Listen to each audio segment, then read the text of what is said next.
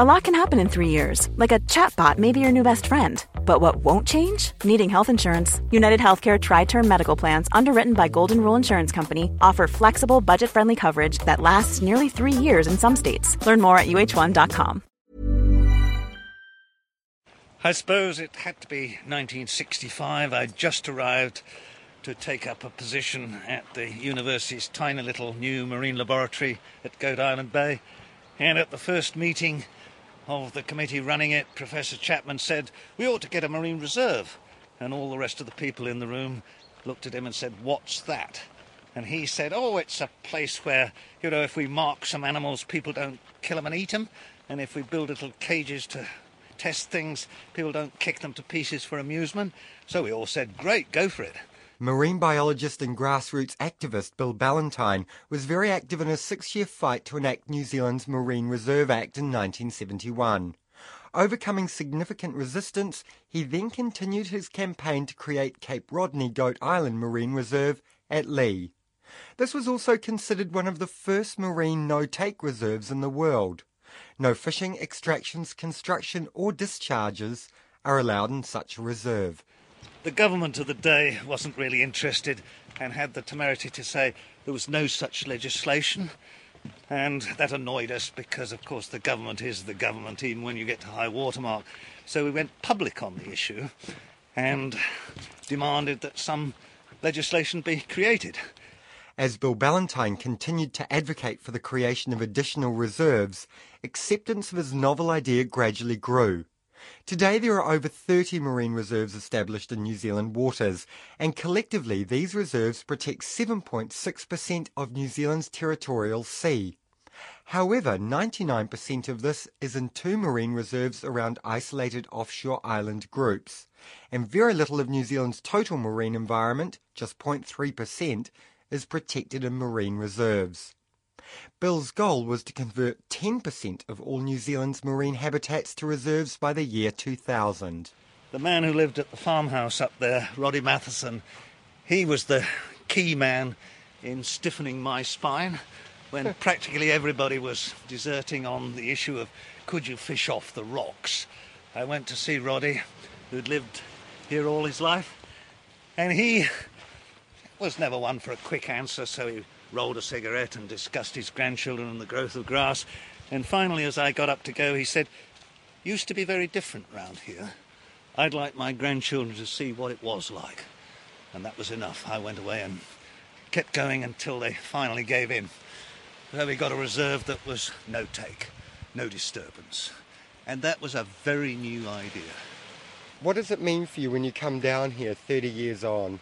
Well, the first thing I try and tell people is how amazing a negative is. There's no razor wire, there's no armed guards, there isn't even a uniformed ranger. It's no big deal. It's just a piece of sea we decided not to disturb. And yet, if you try and get another one, you still go back to 1970 with everybody shouting at you about how you're, you know, spoiling their fun and trampling on their traditions and preventing them earning a living, as if the whole thing was like raping their grandmothers.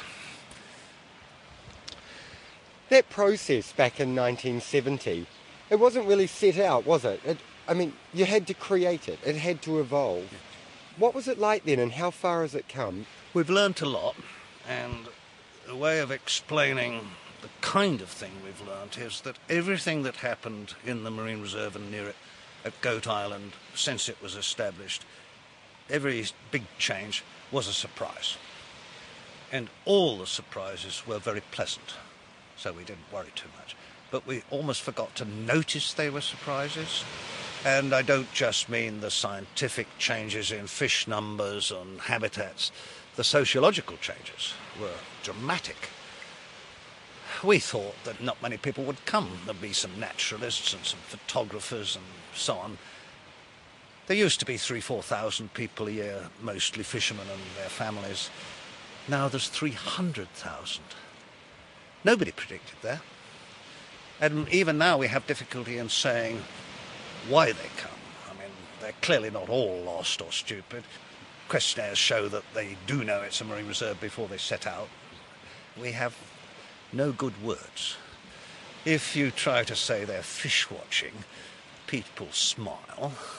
If you try to say that they're sponge watching and seaweed washing, I mean, they just fall about. Yeah, but that's what is happening. That is what they're doing. That's a fact. You can see them. But because it's not a labelled activity, because we can't put it into hard words, it's still not recognised by planners.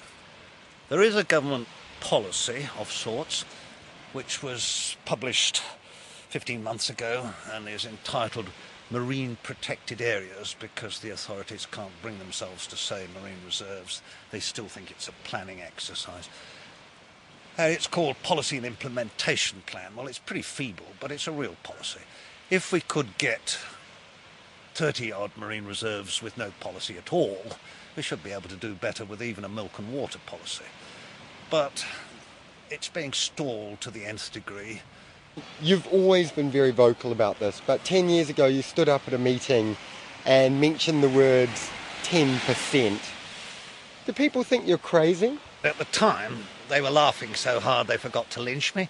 But now I'm in a position where half my colleagues think that's just first step. 10% of New Zealand in marine reserves. Well, I still think that 10% is what we should do immediately without any further thought or surveys, because it's insurance and fallback and protection for science, for education, for recreation. But if you were serious about conservation, and that's what most of my colleagues are saying now, is 20% minimum. But the amazing thing is that if you were talking about fishing, if that was your concern, you'd want 30%, because the argument has been hijacked and confused. People are talking about where they can fish, as if that was the important thing. But we all know that if you can fish everywhere but can't catch what you want, you're not happy. If you can only fish over half of that and you can catch what you want, you are happy. So why are we talking about where? Moving away from the sociology and to the science, has this given you an insight to how New Zealand's marine environment would have been? Yes, but back to my surprises, all the scientific results were surprises. So people who knew a lot about snapper said that, well, a 5 kilometre long, less than 1 kilometre wide marine reserve wouldn't make any difference to snapper, they'd just swim in and out. Well, it's a fact that inside the marine reserve there's somewhere between 15 and 25 times more snapper than outside. It means that not all of them are very mobile. They can be, but they choose not to be. We didn't know that before we made a marine reserve. So snapper are the best studied fish in New Zealand before, and we couldn't even get that bit right. It makes you wonder about the management plans for less studied fish. The same happened for crayfish, rock lobster, that there's huge numbers more inside than out. They could walk out if they chose, and people always talked about migrations of rock lobster. Yeah, but there's still masses more, 10 times plus, more inside than out. If you allow things to survive, the numbers go up, but they also grow. And big crayfish and big snapper have no difficulty in eating big kinner, sea urchins. So they do, and that means the paddocks, the grazed bits that the kinner maintained, and still do round most of Northland, disappeared inside the marine reserve and were taken over by kelp forests, which increased the productivity, which changed the ecosystem, and we're now down to sixth stage changes. 30 years and how many marine reserves? Oh, there's now 30-something, and apart from 2 that are around offshore islands, Kermadec and Auckland Islands, they're all pathetically small compared to the total coastline. So we haven't reached 0.1% round the main islands. It's just little trials. Well, I think there've been enough trials. I think we should now go for a system. And I think we understand the principles that we're not locking it up. We are potentially providing insurance and stud farms and fallback positions and options for our grandchildren and chance to look at it and in common sense terms, a measure of what we're doing outside. So when we see masses of snapper inside the reserve, people tend to cheer. No, what we've done is what's outside. What happened inside the reserve, we didn't do that. People think the reserve is the experiment because in human terms you have to pass laws and make arrangements. But in natural terms, what you do in a marine reserve is nothing. So you can't claim any credit for it. What happens outside is what we did.